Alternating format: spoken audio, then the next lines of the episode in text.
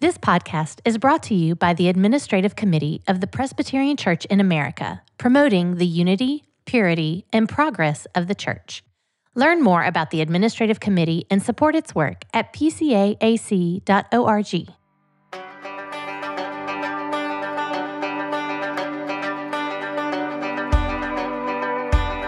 This is Gifts and Graces.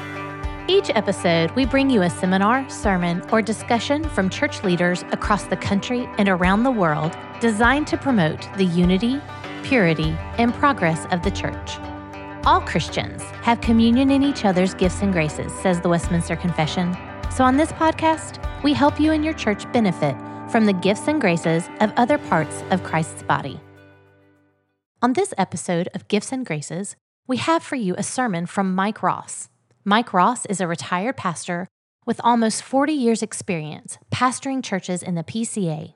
This sermon was originally recorded in June 2014 at the PCA General Assembly in Houston, Texas. Let's listen to Mike Ross's message on preaching holiness without falling into legalism.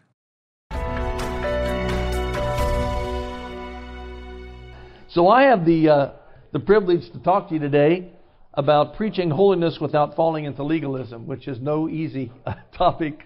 And um, I prepared this several weeks ago, and I, I, I, told Jane. She said, "Do you feel good about your your talk?" And I said, "No, I really don't, because I don't. I just don't know how to talk about this. I don't want to be controversial. One of the things that I I uh, believe sincerely is that in our denomination, we really don't have a them versus us, or we shouldn't have." We don't have good guys and bad guys, but we have people who are looking at the same challenges and they're coming from different uh, mission fields, different ministries, and, and looking at it differently. But then, as I was reading through the material in the in the big um, notebook that they send us, I came to the um, I came to the report of the uh, Ad Interim Committee on the Insider Movement. I don't know if you read that report um, David Garner's committee, and I was really encouraged because uh, in in talking about the insider movement, everybody uh, uh, aware of what I'm talking about there, how we deal with Muslims. Um, well, you would certainly know about this, wouldn't you, Hassan? Um, there, there's an issue about uh, what happens when a Muslim, in um, his own context, his own community, his own culture, comes to Christ. What does what are the challenges before him? And there were three challenges. Um, these reports, whether it was the majority report or the minority report, mentioned that there were three things that this dear brother in Christ, brand new Christian, had to work through. One was his identity in Christ and how he expressed that, how he understood that, actually. Secondly, was um, lot, there were a lot of issues around holiness. What could he do and not do? Uh, could, could, he, could he go to the mosque and pray? Uh, should he uh, refer to God as Allah? Um, what about honoring his parents? If he was a young man or woman still living at home, uh, fortunately, in the Muslim community, not like our community, honoring your mother and father means a great deal. It's a fundamental concept of their culture. And then the third thing was his relationship with the local church. Uh, and quite a lot of discussion about what is a local church. And I would suggest to you that those are the three issues that we're struggling with in our culture in, in postmodern America, we're struggling with issues of our identity, obviously, about what we should and should not do, this whole process of sanctification, and with our understanding and perhaps even in our age, a redefining of what the church is. So that's uh, how I want to approach this. I guess I could say, and I, I, it would seem really smart aleck or impertinent for me to say, well, how you preach holiness without falling into legalism is you just preach the New Testament. You preach the full counsel of God. And in a sense, that's what I'm saying today, because if you go back and you think through uh, the New Testament epistles, especially Paul's, you could take everything that Paul writes about, and probably without doing much damage um, to the New Testament, you could categorize those into three categories. Um, he spends the first half of his epistles talking about the indicative, about who we are in Christ. He talks about our justification and our adoption and our union with Christ. In fact, that's I hope you would agree with me that is the central doctrine of the New Testament. Union with Christ. I have been crucified with Christ. And it is no longer I who live, but Christ who lives in me. In the life that I now live in the flesh, I live by faith in the Son of God who loved me and gave himself up for me. So everything that happens to us once we come to Christ happens in the wonderful context of these two words that Paul uses over 120 times in his epistles in Christ or in Him. That's, that's our identity. Number two, he spends the second half of all of his epistles without fail. And if, as, as I do, you think he's the author of Hebrews, then that, he does the same thing in Hebrews. He talks about the imperative. What we are to do now that we're united to Christ. And those are his put on and put off and do this and don't do that and grow and work out your salvation with fear and trembling because God is at work in you. And the third thing that undergirds all of his writings is that everything he says about our identity and our living out the Christian life is always done in the context of a local church. Paul never speaks to a Christian outside the context of a local church. In fact, I think if you were um, went down to get a cup of coffee or have lunch at a place downtown in Houston, and this guy came in and there was no place to sit at the counter but beside you, and you got to talking, and you found out his name was Paul, and he was a, from Turkey, and he was an apostle, and you said, Well, you know, I've read all your books, and uh, I'm a Christian. Pr- pretty early on in the conversation, after he found out how you were converted, he'd ask you where you go to church. And if you said, Well, um, I'm not yet baptized and in a church, or I've been baptized but I'm not in a church, Paul would probably, in his uh, characteristic straightforward to say, well, then, my friend, I don't know what you are, but you're not a Christian. Because you can't be a Christian without being actively involved in local church. And I want to suggest this morning that these are three issues that American people struggle with their identity, what is good and bad in their life, ethical, moral, we'll call them issues of holiness, and their view of the church. And because we're struggling with these things, our culture and therefore the people come into our churches, and our churches are struggling with the whole issue of sanctification. Uh, again, I want to tell you that I'm, I'm, not here to, I don't want to cause a controversy. Uh, I can be controversial, but most of the time it is by accident. I can promise you that. And um, because I really think that the one thing we need to do is bring the brothers together on this. I, you know, we're going to have controversy in the Christian life. Paul would call it spiritual warfare he would say that we're really not struggling against flesh and blood, but against spiritual powers that are trying to undo uh, what we're trying to do. And the main thing that they want to attack, I think, is our unity. Uh, but we also know that there's controversy because the business that all of us in this room, whether we're in the ruling elder or a teaching elder or women's ministry end of the church, we are taking every thought captive to the obedience of Christ. And the battle of the mind and the heart, that's always the most fierce battle. And people are going to take it personal because you're wanting to change who they are. Uh, and we'll see that Americans think that no one has the right to do that except themselves. So there is some controversy. My question is do we really in the PCA have a principal difference about sanctification, or, or are these issues about pragmatism and preference? And I'm here, this may be the most controversial thing I say, but it's just an opinion. I think we don't have a principle difference. I think in principle, we agree uh, uh, in the PCA about what the Bible and certainly what the Confession of Faith and Catechism say about justification, sanctification, and, and the Christian life. I think where we have differences is in practical ways in which we work that out in the context of our ministry, because we can be in a great urban center or, like I am, in, in an affluent suburb, we could be in a small town in the South, and we could be out in rural areas of Nebraska or the Midwest. And we think we're dealing with different kinds of people. I hope to convince you by the time we leave that we are not. We are simply not. We're dealing with the same core issues of identity, holiness, and the church with the same spiritual dysfunction in our people's souls. It just manifests itself in different ways. And sometimes, this is the most uncomplimentary thing I'll say about anybody. Sometimes we mistake our preferences for our principles. We prefer to do something, and that preference gets in the way and becomes, as it's attacked, mainly because of perhaps our insecurity, maybe a little pride, it becomes a principle when it's not. So I really believe uh, the best about people. I think we ought to give people the judgment of charity and the benefit of the doubt. I think we ought to assume the best about people. Um, and we ought to assume that uh, we are together on these things rather than apart. Uh, I am part of the GRN. I'm one of the founding uh, partners in that. I affirm all of these affirmations and denials. I think not only are they um, very uh, practical um, and very balanced, but I think they're biblical expressions of what we really believe as Reformed Christians. Um, what I want to do today is just, uh, I'm not going to expound any text. I want to just kind of look at them thematically. Uh, I could pick dozens of texts, but I'm going to pick three that uh, clearly illustrate uh, the points I want to make. And so, um, if you've got your Bibles handy, I'd ask you to turn to 1 Corinthians chapter 6. And the first thing I want to talk about is the American view of God and the self.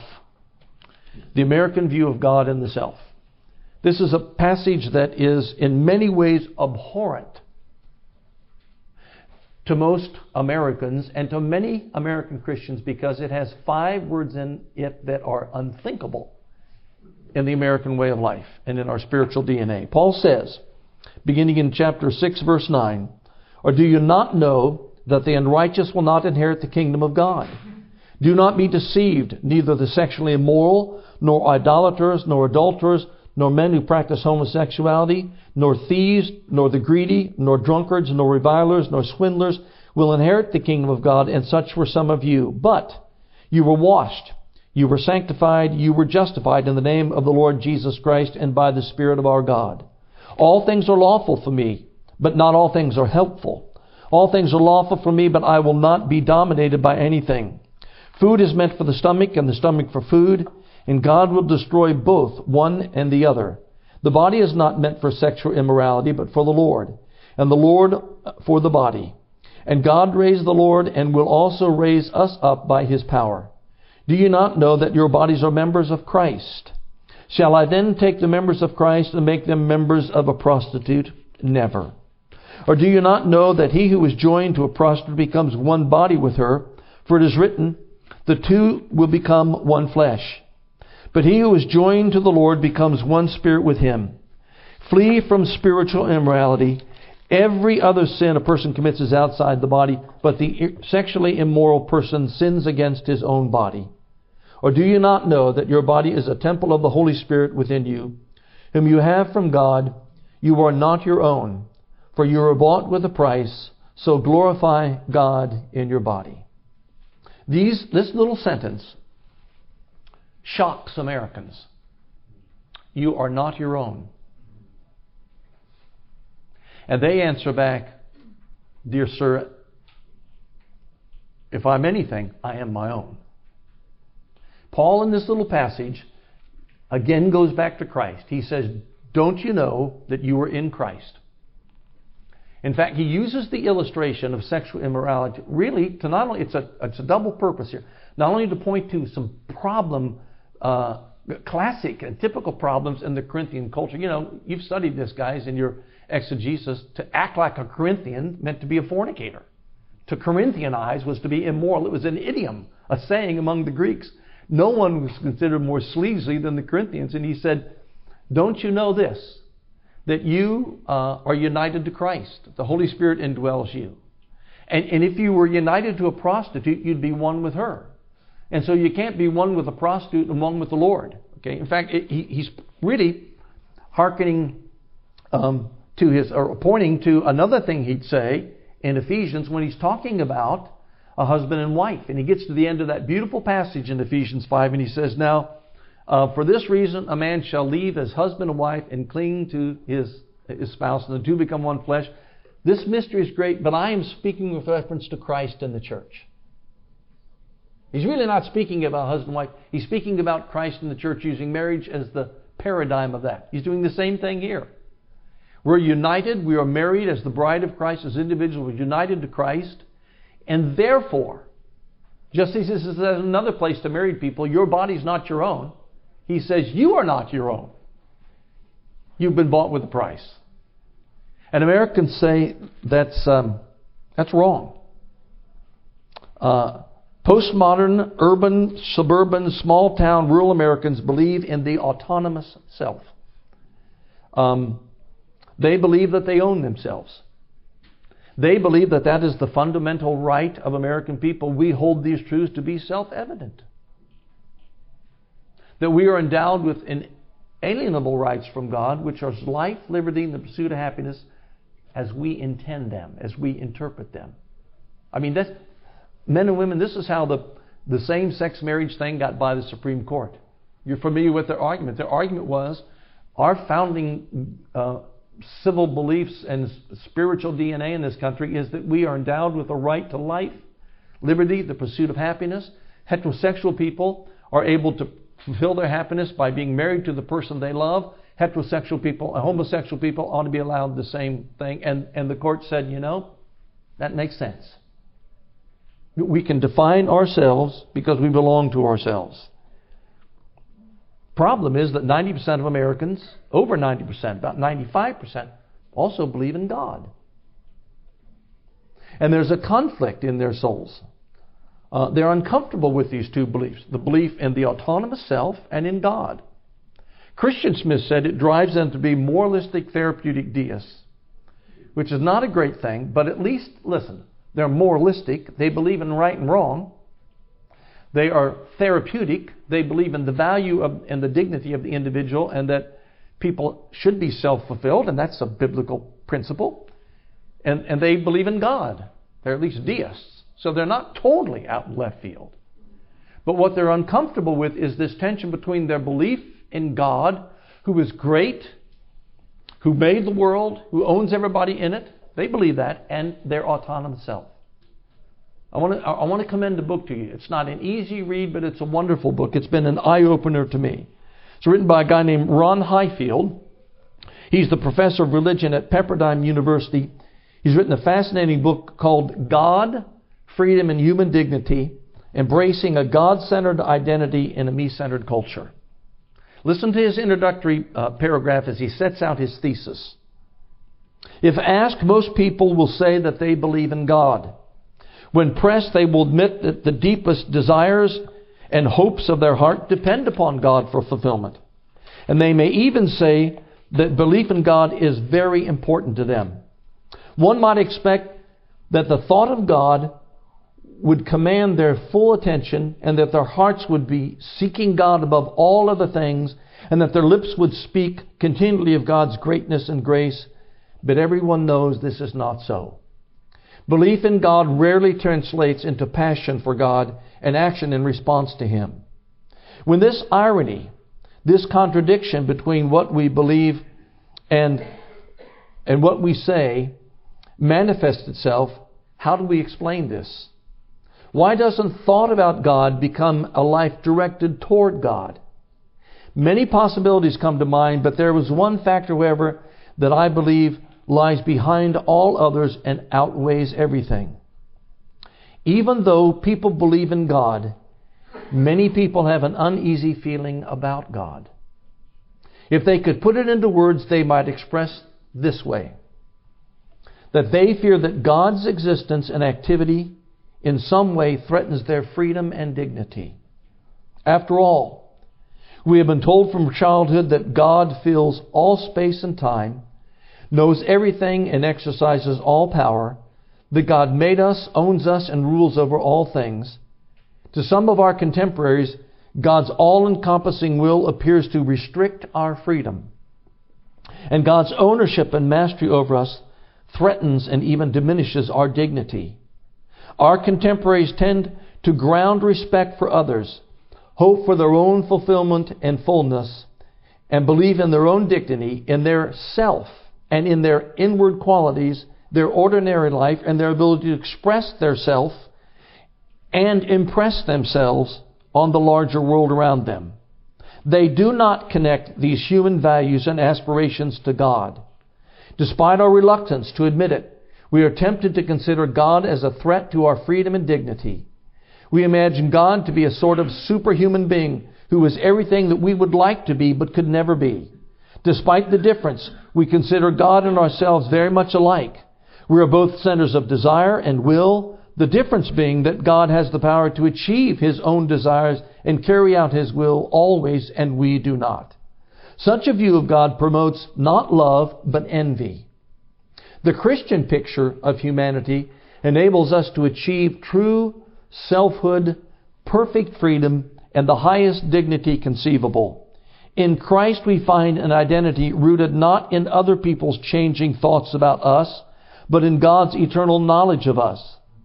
Though the, uh, through the Spirit, God enables us to achieve a perfect freedom of life in harmony with our truest identity, in a harmonious reconciliation where God is fully and gloriously God and we are fully and gloriously human beings. This is truer than we want to give credit for. If we say to a man who's about to leave his wife, you know, you can't do this. You belong to God and God wants you to stay with your wife. You don't have biblical grounds for divorce. He more than likely will say to you, Pastor, I appreciate that, but I owe it to myself to be happy. You can't marry that person. They're the same sex. You are repressive. You're restricting my freedom. I have the inherent right, the inalienable right to pursue my happiness. And this is how I've determined that I'll be happy. Um, I, I, had this happen in the church six months ago. I've been pre- preaching for 32 years. This is this floored me. I was in Proverbs. I was talking about morality and women and their and, in Proverbs, uh, Solomon's display of how temptuous they could be of men if they weren't. And I said, you know, I found out that in our Christian school, some people who don't go to our church but in school, they allow their their 15, 16 year old daughters to be bikini models and to go off to California and model. Uh, and I said, you know, this is irresponsible on their part. First of all, that's immodest. Secondly, they don't know what's happening there, and it's dangerous to their children. Well, what I didn't realize is that a lot of people in the congregation didn't agree with me. And um, and I was told in, in no uncertain terms by several women, number one, that's legalism on your part. Who said that wearing a bikini was immodest? Well, I thought, I know it's not in the Bible, but I thought we just assumed that. But wrong, number one. Okay? Number two, um, no one has the right to tell me how to raise my kids. Well, that's number two. Okay? Number three, you know what's coming. The church has no business to be stepping into my personal parenting. Three strikes and I was out. Actually, they were out. I lost members over it because I was legalistic, I was mean, and I was insensitive. And I was trying to tell them how to run their life. How dare me? So that's that's there more than we think. Um, years ago, David Wells wrote a, a, book. Actually, wrote four books. They were a series. No place, no um, no place for truth. God in the wasteland. Um, Losing Our Virtue, and Above All Earthly Powers. They were wonderful. Four of the best books I've read since I've been a pastor. First one was his prolegomena about theology and truth. The second was theology proper, God in the wasteland. The third was about um, anthropology, man losing our virtue, why the church must recover its moral vision. The fourth was his, the fourth was his Christology above all earthly powers, Christ in the postmodern world. The best one of the four was the third one that was the least selling losing our virtue, why the church must recover its moral vision. This was in 1999 that David Wells was already saying things that Ron Highfield is saying in the book that he published last year. And he said in that book that we have competing for the American mind and soul two different views of spirituality, and a person's spirituality will affect their sanctification. One he called the Reformed or classical spirituality, and that it was derived from the holiness of God being totally other and transcendent, and being sovereign to conduct the affairs of his world the way he thinks is best, a life that called us to self denial and, uh, and self control and to self effacement. But another spirituality has now risen, the postmodern spirituality, that calls us to the opposite. That now man is sovereign over his identity, how he lives his life, and he's been called to self expression self fulfillment and self assertion. And these two different views, he says, in the end, ultimately make for two different gods, two different humanities, and two different ways of approaching God and man in what we usually call religion. He said, This is so pervasive, he says, that it's actually shaped the way in which we, um, we think about human nature. He said, in the classical uh, way of thinking about human nature, we thought of virtue. And virtue was seen as objective values that were held over a long period of time, sometimes for centuries. And they were issues of character. And he said that they were defined by words that were um, different than the words that we use today. But, but now, character has been replaced by personality, and virtues by values. Character came from God, personality comes from the culture around us. Listen to what he says. Today we cultivate personality, a word almost unknown before the 20th century, for more, far more than we do character.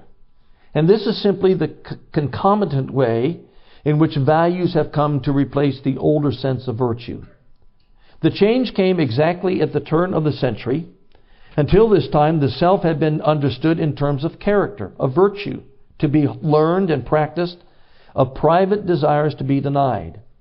The words that most commonly have been used to describe character were these citizenship, duty, democracy, work, building, golden deeds, outdoor life, conquest, honor, reputation, morals, manners, integrity, and above all, the word manhood, from which we get the English word virtue, from vir, V-I-R, which means masculine or man in Latin. These virtues were all sustained by beliefs in a higher moral law, a belief that rapidly began to sag and disintegrate. Around 1890, the focus abruptly shifted from character to personality. What happened in 1890? Well, a guy named Sigmund Freud arrived from Europe and began to introduce psychology. The adjectives most commonly used to describe personality became fascinating, stunning, attractive, magnetic, glowing, masterful, creative, dominant, forceful. All the words you would use of Mike Ross. Okay? None of these words could be easily used to describe someone's character. Character is not stunning, fascinating, or creative. Character is good or bad, while personality is attractive, forceful, or magnetic. Attention, therefore, was shifting from the moral virtues which need to be cultivated to the image that needs to be shaped. It was a shift away from the invisible moral intentions toward the attempt to, to make ourselves appealing to other peoples, away from what we actually are to refining how we are perceived by others. The self sacrifice of the older understanding gave way to the self realization of the new, and now it became important to find oneself, to stand out in a crowd, to be unique, to be confident, and to be able to project oneself because that was your duty. Along with that, he said, heroes were replaced by personalities. Prior Prior to the 20th century, how many celebrity pastors were there in America? They are a dime a dozen now. He said the difference between a hero was that the, the hero was someone who earned that over his life and usually didn't become a hero until he was dead. But a celebrity purchases that and, and, and is granted to him while he's still alive by those who like him.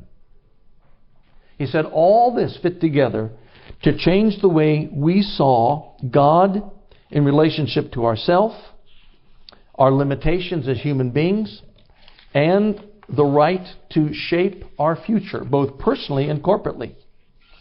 Um, the language began to shift.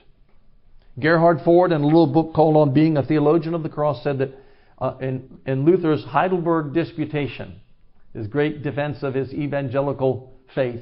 He had a number of theses. Number 21 was this a, theolo- a theology of glory calls good evil and evil good. A theology of the cross calls a thing for what it really is. And therefore, a theologian of the cross is one who says what a thing is. But as the image of the self changes and the needs of the self are perceived to be different, the language changes. One more long quote and then I'll be done. Gerhard Forde said, It is evident that there is a serious erosion in the slippage and language of theology today. Sentimentality leads to a shift of focus and language slips out of place. To take a common example, we apparently are no longer sinners, but rather a nation of victims, oppressed by sinister victimizers, whom we are relentlessly seeking to track down and blame. Of course, there are indeed victims, and there are victimizers in our culture, all too many of them. But the kind of collective paranoia that allows us to become preoccupied with such a picture of our plight cannot help but nudge the language just enough to cause it to slip out and fall out of place. The slippage is often very slight at first and subtle and hardly noticeable. That is what makes it so deceptive. We no longer live in a guilt culture that has been thrown in. We now live in a, a, world that has been thrown into meaningless, and, and, and no one is responsible for meaninglessness. It just happens. Since we are victims, we are not really sinners. What we need is affirmation and support, and not sanctification. The language slips and falls out of place, and it becomes therapeutic rather than evangelical. It must be trimmed more and more so as to not give any offense or cause guilt. When we operate on the assumption that our language must constantly be trimmed so as to not give offense, to stroke the psyche rather than to place it under attack, it will, of course, gradually climb to the level of a greeting card sentimentality. The language of sin, law, accusation, repentance, judgment, wrath punishment, perishing, death, devil, damnation, and even the cross itself, virtually one half of our gospel vocabulary simply disappears. It has lost its theological legitimacy and therefore its validity as a legitimate form of communication. Now, folks, I'm not trying to bore you. Forgive me if I am, and I'm not trying to impress you with these books I've read. I'm simply saying this is a more fundamental problem than we realize. When we tell a homosexual he can't live that way, and he will say, Well, I'm a homosexual Christian. And we say, You can't define yourself that way. We're speaking past each other. He, he is not understanding what we're saying. What we're saying is oppressive, it's restrictive, it's mean, it's legalistic, it is uh, against his civil rights, no one can tell him what to do. It's what makes him happy. And this isn't just happening, folks, in places like New York City. It's happening in its rawest form in our large metropolitan areas where we are uh, uh, faced with millions of individuals living highly individualistic lives and liking the anonymity of a large city and its lack of accountability. But it's got its it's white bread, middle class, suburban, materialistic form in Matthews, North Carolina, where I live. If you don't believe me, go talk to them about bikinis. It's happening in the small towns of the South, where you get the answer um, for why people do and don't do things, not from the Bible, but from, well, we just don't do things like that around here. And it happens even in the rural communities of the Midwest, where they celebrate the rugged individual, okay, who picks and chooses what he's going to believe about the Bible, but he's still got that pioneer blood. Nobody's going to tell him what to do. We've seen pastors come and go, son, but we're as old as the land around here, which is a veiled threat.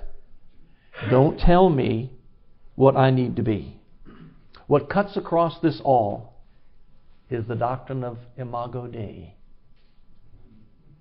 That, that is, Tim Keller's right, that doctrine, along with common grace, give us a platform in which to talk to anybody a Muslim, an urban cynic, um, a suburban nominalist Christian, and, and a fundamentalist out in the play. It gives us the ground to say, let's, let's talk about who we are as God made us. Because the majority of Americans still believe that God made them. And they share. There's some of the DNA of Genesis 1 still left in the American psyche. Don't tell me how it's there, but it is. And so when we press people towards a God centered identity, do you not know that your body is a temple of the Holy Spirit within you, whom you have from God? You are not your own. You're not your own because you didn't make yourself, and you're not your own because you didn't die for your own sins. You doubly are owned by God. Then we we bring them to a point where we can begin finally to talk about things. David Wells says this is an egalitarianism that we want. He says, in the life of the church, the value that we have as bearers of God's image has been an easy thing to profess, but a very hard thing to implement. Every society has its own way of assessing who is important and who is not, who has value and who does not have value. Just look at James 2. To the extent that the Christian and, it, and the church believes the biblical testimony, to that extent it is committed to an egalitarianism that has to be defended in every culture. On the grounds of creation, the church has to say that no human being is intrinsically less valuable than another. And on the grounds of the doctrine of sin, it also has to declare that regardless of personal piety or moral development, or from that matter, how depraved a lifestyle someone may have maintained, no person stands closer to or farther from God. God then becomes the one who defines who we are and puts the parameters of salvation in place. We are equal in our value and equality, and equal in our ruined lives. That is the kind of egalitarianism that the gospel commits the church to. I, am not preaching egalitarian view of marriage. I'm preaching a view that all men are created equal before God, equally valuable, equally damned. And it's God who's going to say, This is what you are, and this is what you need to be. And the difference between what you are and what you need to be, only I and my son can get you there. You are not your own. In fact, the reason you're a wreck is because you have been your own for too long.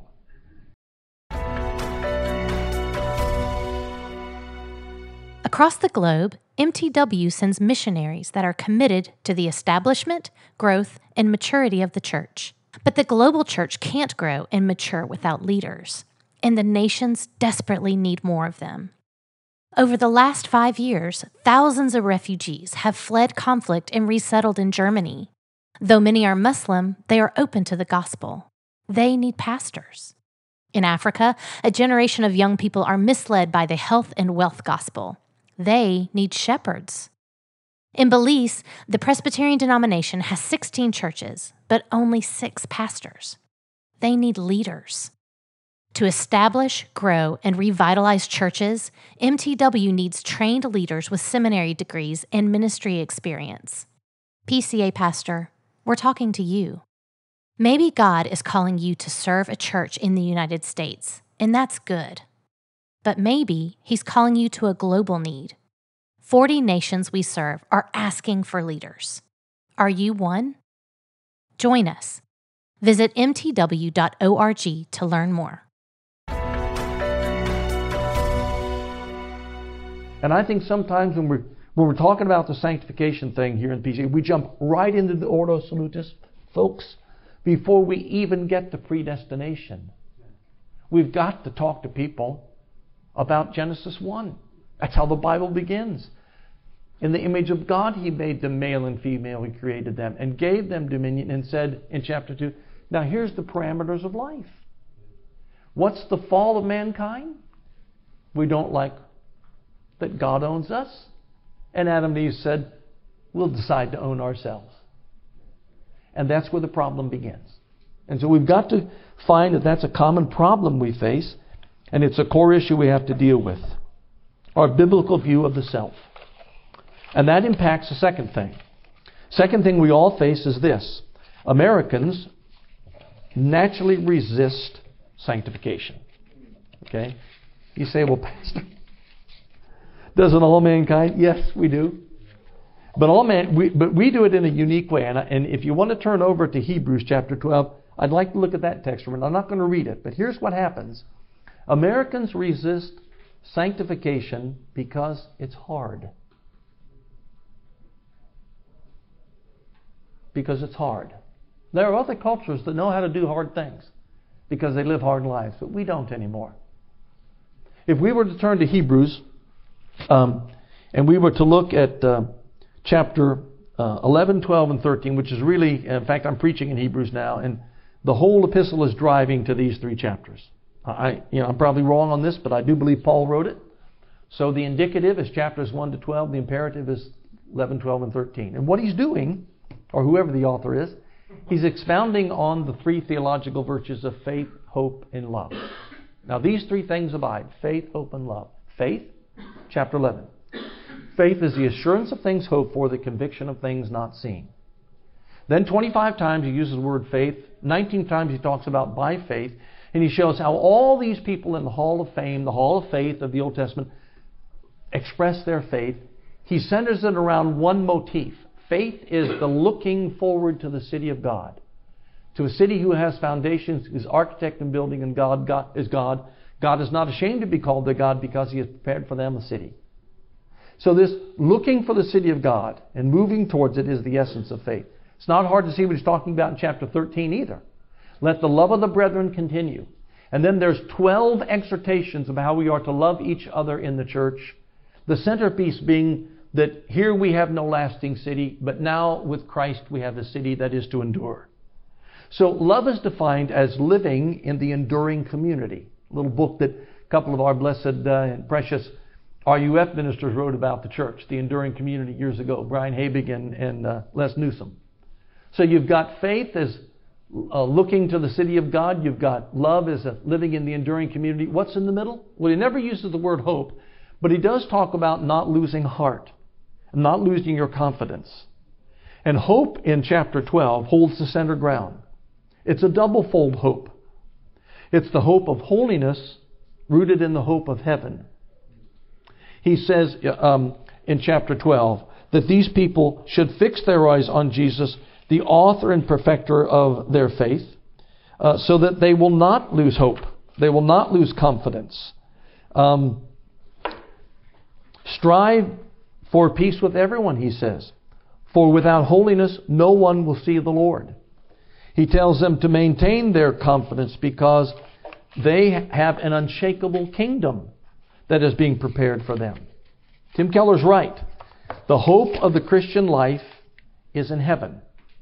The hope of heaven is the ground of all of our hope. It's called consistently in Scripture things like our blessed hope, our living hope, in Titus and in 1 Peter and in here in, in Hebrews 12. Our hope of heaven is the energy that drives us to a hope of holiness, which we can achieve if we fix our eyes on Jesus, the author and perfecter, sanctifier of our faith. So that middle chapter is about holiness. And he says, you folks have five problems. This is why you're struggling with holiness in Rome. Because you're under persecution. You're thinking of renouncing Christ, Hebrews 6. Going back to Judaism, chapter 6 through uh, 10. Okay? Forsaking the church. That's the previous paragraph. Do not forsake your assembling together, as is the habit of some. You need to encourage one another to love and good deeds, especially as the day draw near. So he says, here are 12 things you need to face. This is where I just want to uh, kind of survey this. First of all, he says, there is a tendency to take our eyes off Jesus Christ and to become weary in the marathon of life. Chapter 12, verse 1. Therefore, since we are surrounded by such a great cloud of witnesses, let us lay aside every weight and sin which clings so closely, and let us run with endurance the race that is set before us, looking to Jesus, the founder and perfecter of our faith, who for the joy that was set before him endured the cross, despising the shame, and is seated at the right hand of the throne of God.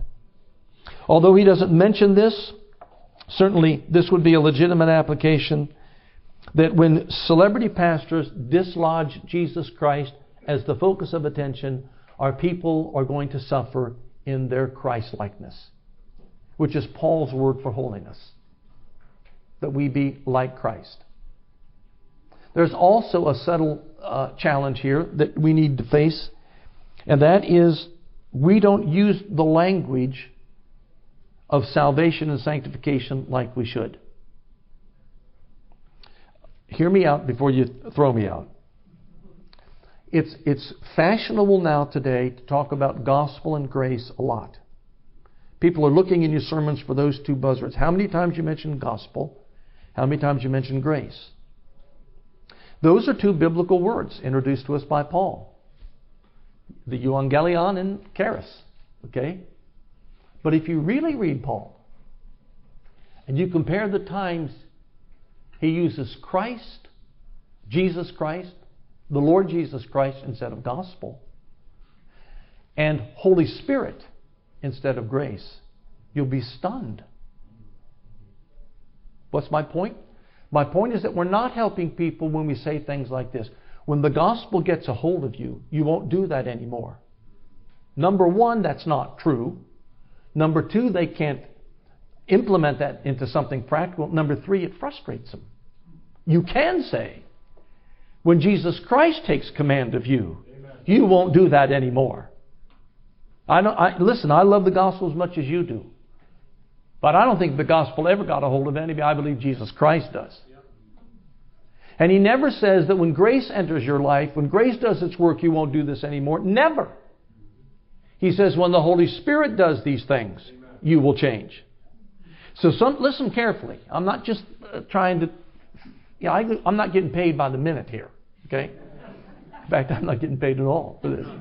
Um, when we talk about gospel and grace, it, there's a danger that our people will hear that what we're giving them is a philosophy. Those are abstract, impersonal concepts. And therefore, if it's a philosophy, it's something that is transactional with God that they can manage. But if I talk about Jesus Christ and the Holy Spirit, I'm not talking conceptually, I'm talking about persons. And it becomes something interpersonal that is transformative, not transactional. When I talk about God getting a hold of me in Christ and the Holy Spirit living in me and changing me, there's no trans there's no deal here. There's no trade-off. I'm not my own. I've been bought with a price. This is the logical thing that happens. Christ owns me, the Holy Spirit lives in me and makes me what God wants me to be. End of discussion. But when I tell people or forget to tell people they're not their own. And always talking about gospel and grace, those are uh, concepts or things they can use to shape their life to make them happy. It becomes a transaction. So when this author of Hebrews is talking to people who are about to be put to death by Nero, he says, Keep your eyes focused on Jesus Christ, not the gospel, not the Holy Spirit. He's mentioned the gospel in chapter 2. Okay? But he's talking about the persons of the Godhead that we ought to focus on. Number two, not only should we um, focus on Jesus Christ, but there's a great aversion to doing hard things in our culture, especially in people who are baby boomers and younger, which is the majority of us now. And millennials simply don't do hard things except for themselves. But he says that sanctification is hard. You have not yet resisted to the point of shedding blood in your fight against sin. Does he have a reference, the point of shedding blood to the cross? He does. Secondarily, his main reference is to the martyrdom that he's talked about in chapter 10 that introduced these chapters. You have not resisted in sanctification to the point where you may be put to death, but you could be. Now, you, you talk to a generation of Americans whose number one value is ease and comfort, whether they're 65 baby boomer or a 15 year old millennial, and you're singing a different song when you say, no, sanctification is hard. It may include martyrdom. You know, you've heard a lot of stuff and you've read a lot of things, as I have recently, about lost boys. Okay? What are lost boys most afraid of? Failure. That's why they live in their parents' basement and play Xbox and date and have sex and have friends in a virtual world because they control it and there's no chance of failure. I'm here to tell you that where I have failed the most in life is in my sanctification. God knows it has been a battle. Ask my wife. It's hard. It, in, it includes death to self, carrying the cross, failure, discipline. Uh, you, you, you've been at it as long as I have, folks, and sometimes you look at yourself in the mirror and you say, you know, am I really a Christian if I continue to do this? Is there something fundamentally wrong with me? Of course, the answer is yeah. But sanctification is not easy. It looks so neat on, on paper, but it's difficult, painful, and it's messy. And Americans don't want to fail because we live in a performance based culture. That's why, quite frankly, we need to preach grace to them. They live in a performance based culture. It's all about getting the right grades and making the right income and having the right things to show that you're a success because you need to feel that way. And so, failure and sickness and pain and ostracization from other people, all those things are anathema. But those are the things that sanctification call for, even perhaps the ultimate failure of martyrdom. So Americans don't do hard things. Thirdly, Americans, with the breakdown of the American family, and with helicopter moms and absent indulgent fathers, they don't accept discipline very well. Well, you know the next thing he talks about in Hebrews. He mentions the discipline of God nine times. If you include the words um, chastise and, and, and, and rebuke, 11 references to God's spankings. And he says this is what really proves you're a child of God is that you're disciplined. Well, when you have a generation that doesn't respect authority, and maybe for good reasons because of the meltdown of their parents' marriage, or because they were spoiled, or because they were never spanked, and you say, to become a Christian and a good Christian, you're going to have to be disciplined. They say, mm, not me. I don't take discipline. And he says, Well, you know, the one who's not disciplined is not a son, not a child of God. That's another obstacle. And then you come to the next paragraph.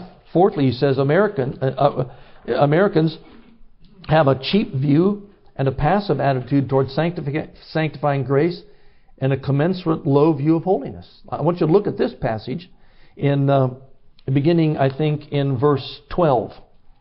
Therefore, lift your drooping hands and strengthen your weak knees, and make straight paths for your feet, so that what is lame may not be put out of joint, but rather be healed. Strive for peace with everyone, and for the holiness without which no one will see the Lord. See to it that no one fails to obtain the grace of God, that no root of bitterness springs up and causes trouble, and by it many become defiled, that no one is sexually immoral or unholy like Esau, who sold his birthright for a single meal.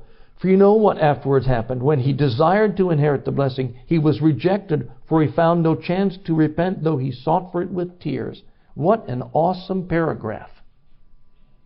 He says, exhortation number one, do not fail to obtain the grace of God. That's how it reads in the literal Greek. Do not fail to grab hold of the grace of God. Number two, without holiness, no one will see the Lord, and there are five exhortations calling them to obedience. Here is grace and obedience and holiness in heaven all put together in one stream of thought in less than 50 words. And that is a unique way, I would say a revolutionary way, even for evangelical Christians to think about sanctification. And we sometimes in our preaching uh, shoot ourselves in the foot. If there's a passage that talks about obedience and it's hard on our people, it's going to make them feel uncomfortable or guilty or say, Am I really a believer? Am I really a son of God, a daughter of the Lord doing this?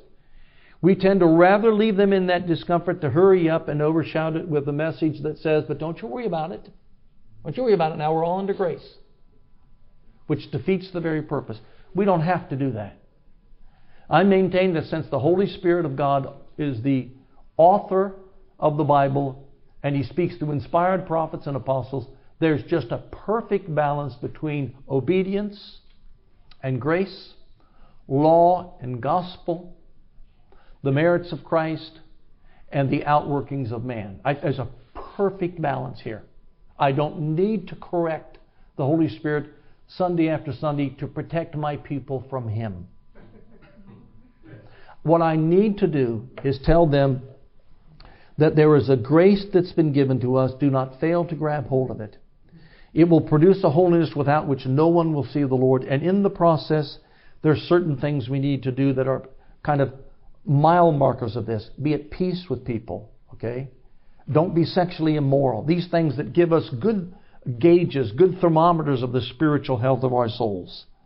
And so if our people have a cheap and passive view of grace and a low view of holiness, they're going to get to this paragraph and get stuck, and sanctification isn't going to move forward anymore. Last thing he says, the last paragraph is Americans are worldly people, and so their focus on their life leaves little room for the focus of heaven and its glory, which historically has been the ground of our earthly hope. Tim Keller's right.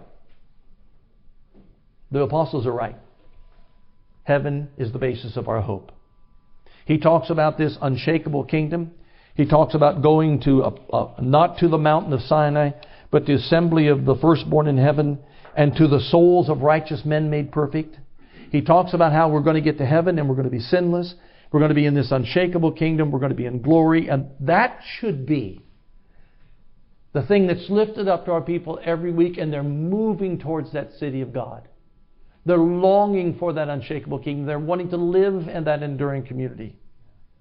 But our people are so concerned about the warp and woof of everyday life. I told my people last week, I said, folks, I love you, but I worry sometimes. That, more, that there are a number of you who are more concerned about your kids getting to, into Chapel Hill than, than, than heaven. Because getting a degree at the University of North Carolina is the penultimate blessing. Okay, what's the ultimate? Beating Duke in basketball. and heaven and Jesus and everything else is second, third, and fourth. We are worldly people. You know, people ask me on, on they ask me on the GRN thing. You know, is is legalism or lawlessness the major problem of America? My answer is Worldliness is our major problem. That's our major problem. We love this world, but this world is passing away and all of its lust. But the one who does the will of God abides forever. Finally, very quickly, I got to get to this in a couple minutes. Uh, I want to take you to Titus for a minute and tell you that our third problem is the American's low view of the local church. Uh, I'll take you to this passage because the pastoral epistles talk about the local church. Titus has a wonderful structure about what a local church is. Uh, and he has seven paragraphs. He talks about a common faith. He talks about what uh, Carl Trueman calls a churchly piety, a church built around the piety and strength and wisdom and leadership of elders, not young people. Thirdly, a church that is a counterbalancing culture. If the Cretans are liars, evil beasts, and lazy gluttons, then the Christians will be people of truth, love, and self control. That's what he says in his epistles, Peter and, uh, to Titus and Timothy. It's one that has a comprehensive view of salvation, what salvation is. It has a Christ centered view of conversion, the mercy of God, the washing and regeneration of the Holy Spirit, the justifying work of Jesus Christ. It calls people to be uh, committed to a life of good works, and it challenges us to develop a people, a congregation that is compassionate. In the very center of this little epistle is a wonderful paragraph in chapter 2 I want you to just look at this briefly. Chapter 2, verse 11. For the grace of God has appeared, bringing salvation for all people, training us to renounce ungodliness and worldly passions and to live self controlled, upright, and godly lives in the present age, waiting for our blessed hope and the appearing of the glory of our great God and Savior, Jesus Christ, who gave himself for us to redeem us from all lawlessness and to purify for himself a people for his own possession, who were zealous for good works. Declare these things. Exhort and rebuke with all authority. Let no one disregard you. This is a, this is a preacher's dream passage. It, it, it is. It, it's bracketed by two epiphanies. Uh, used twice here, means the unveiling. The grace of God has appeared. And we are waiting for the appearing of our great God and Savior Jesus Christ. The grace of God has appeared first in the incarnation, a grace that brings us justification It's going to appear a second time in the parousia, the second coming, which will bring us glorification. And in between, he explains what's between justification and glorification, which is sanctification. Okay? He mentions four G's grace that justifies us, glory that takes us to heaven, and in between, godliness and good works. So he's attacking the issues that we struggle with. He's attacking legalism. The grace of God has appeared, bringing salvation to all mankind. You don't have to earn your salvation. You couldn't anyway.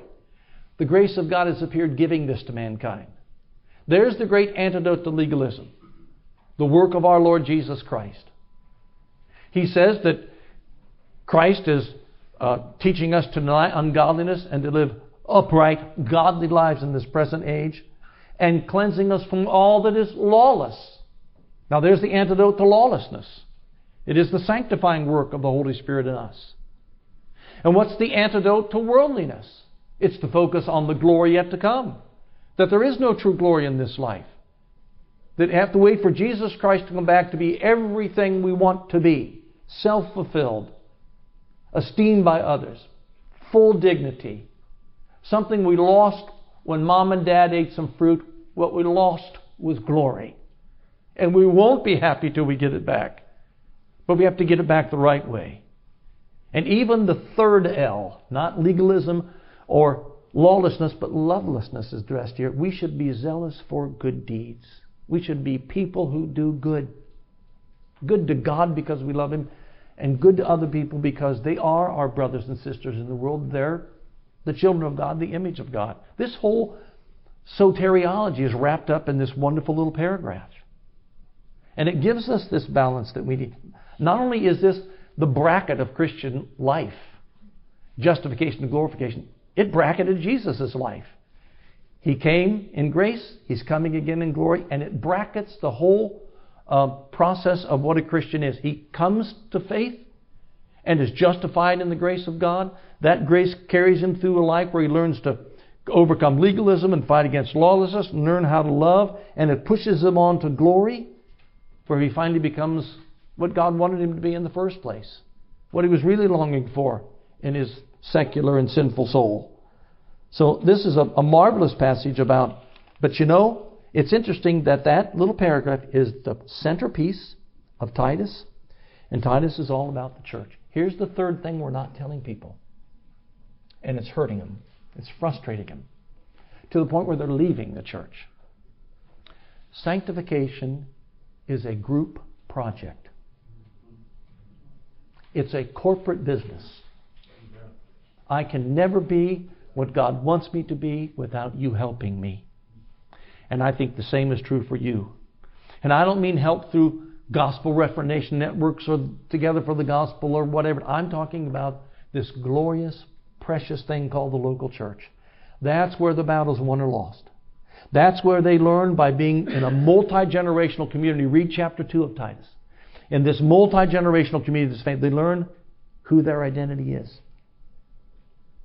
They learn about the Father, Son, and the Holy Spirit, and who they really are. A family of which we are now part of that family. They learn from older men, older women, and younger men and younger women, from children and slaves. They learn from everybody how to walk through life together. They learn what it means to have the love of the brothers continue People confront them about things, they comfort them about things, they pray with them about things. They say, Don't you worry about that, Mike. The same thing happened to me, but but God will get you beyond that. He'll make you the kind of person, and we're going to stick with you till you get through this thing. And if our people have a low view of the church, wherever there's a low view of the church, sanctification wanes and the gospel becomes impotent. Because as J.I. Packer says, the Church of Jesus Christ, the one holy Catholic and Apostolic Church, is part of the gospel. That's why it's vows number four and five of our vows to become church members. We're not adding something to our relationship with God. We acknowledge ourselves to be sinners, that we receive Christ as our Lord and Savior, that we promise that the Holy Spirit's grace will work with it. We also acknowledge that we need to be in the church and we need to submit to its government discipline because that's the only way we're going to get from here to glory. The mother church, like an ark, Peter says, is going to carry us there. So there's three challenges, I think. If we preach through the New Testament, we're going to have to preach a biblical view of human identity. We're going to have to encourage people. They're full of fear.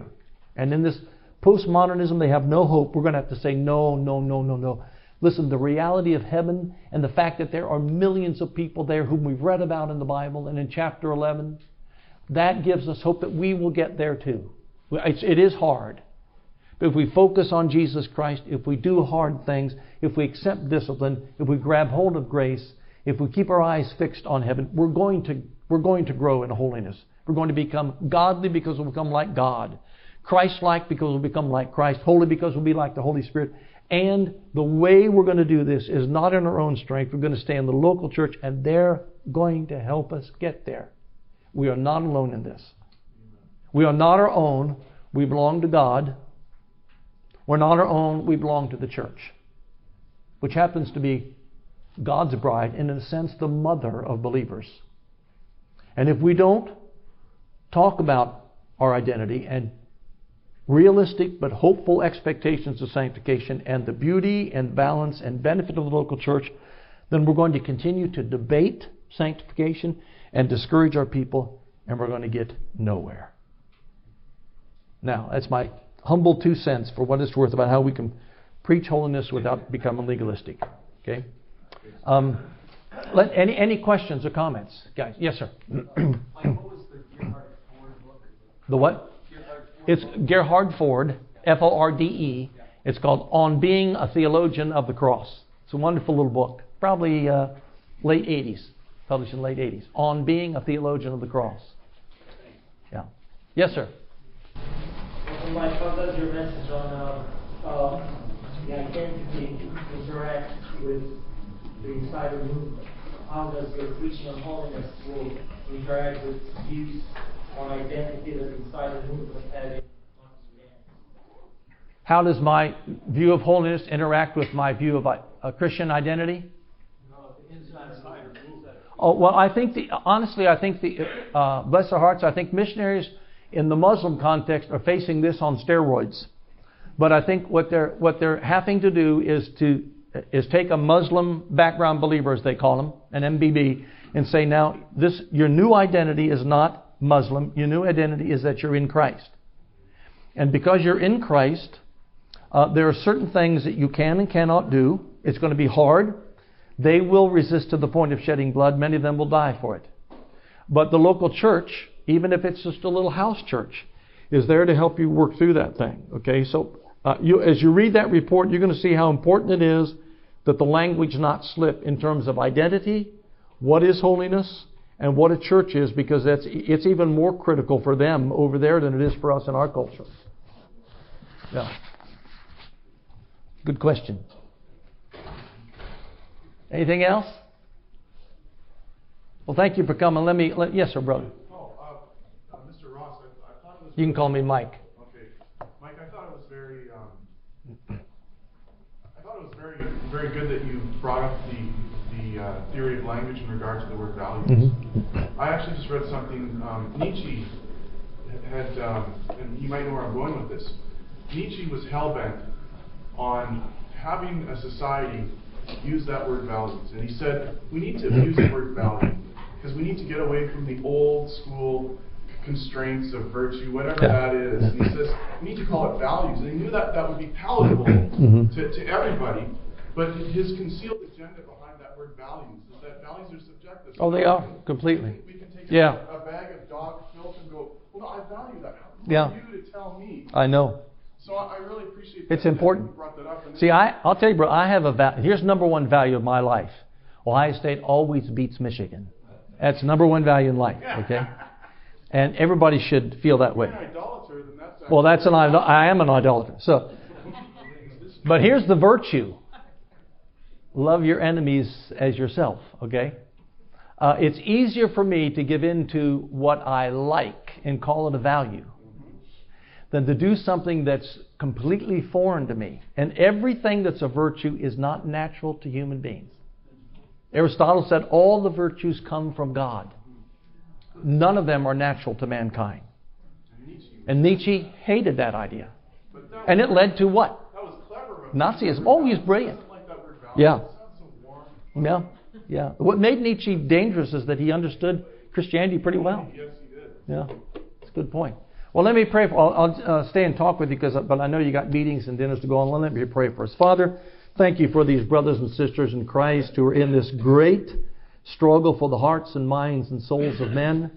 We want to thank you for making us in your image and for purchasing us for yourself. We are really glad that we are not our own, that we belong to Christ and are indwelt by the Holy Spirit. Uh, we are in this struggle for sanctification ourselves. It's not easy, but we know that nothing worthwhile is easy, and that which is eternal will be more difficult than everything else. We want to thank you for our church, for the PCA, and for the congregations we worship in and serve. Without these dear saints, uh, these people of the stained glass, as we call them, shining down upon us, the church past, and the people who live with us now in, in the present in the church, we would not be able uh, to be what we are and to become what we should be because your grace is always mediated through them in many ways. Uh, I commend these dear brothers and sisters to your care and to your holy work in their life and to strength and clarity in their ministries. Uh, give them a good supper and a good evening of refreshment as we worship together now as a body in the General Assembly. And I ask you all these blessings and favors in Jesus' name. Amen. Amen. Thank you, folks.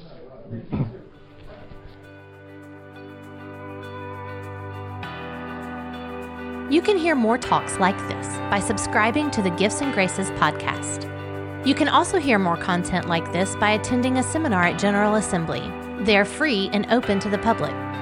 Find out times and locations by visiting pcaga.org. Thanks for listening to Gifts and Graces.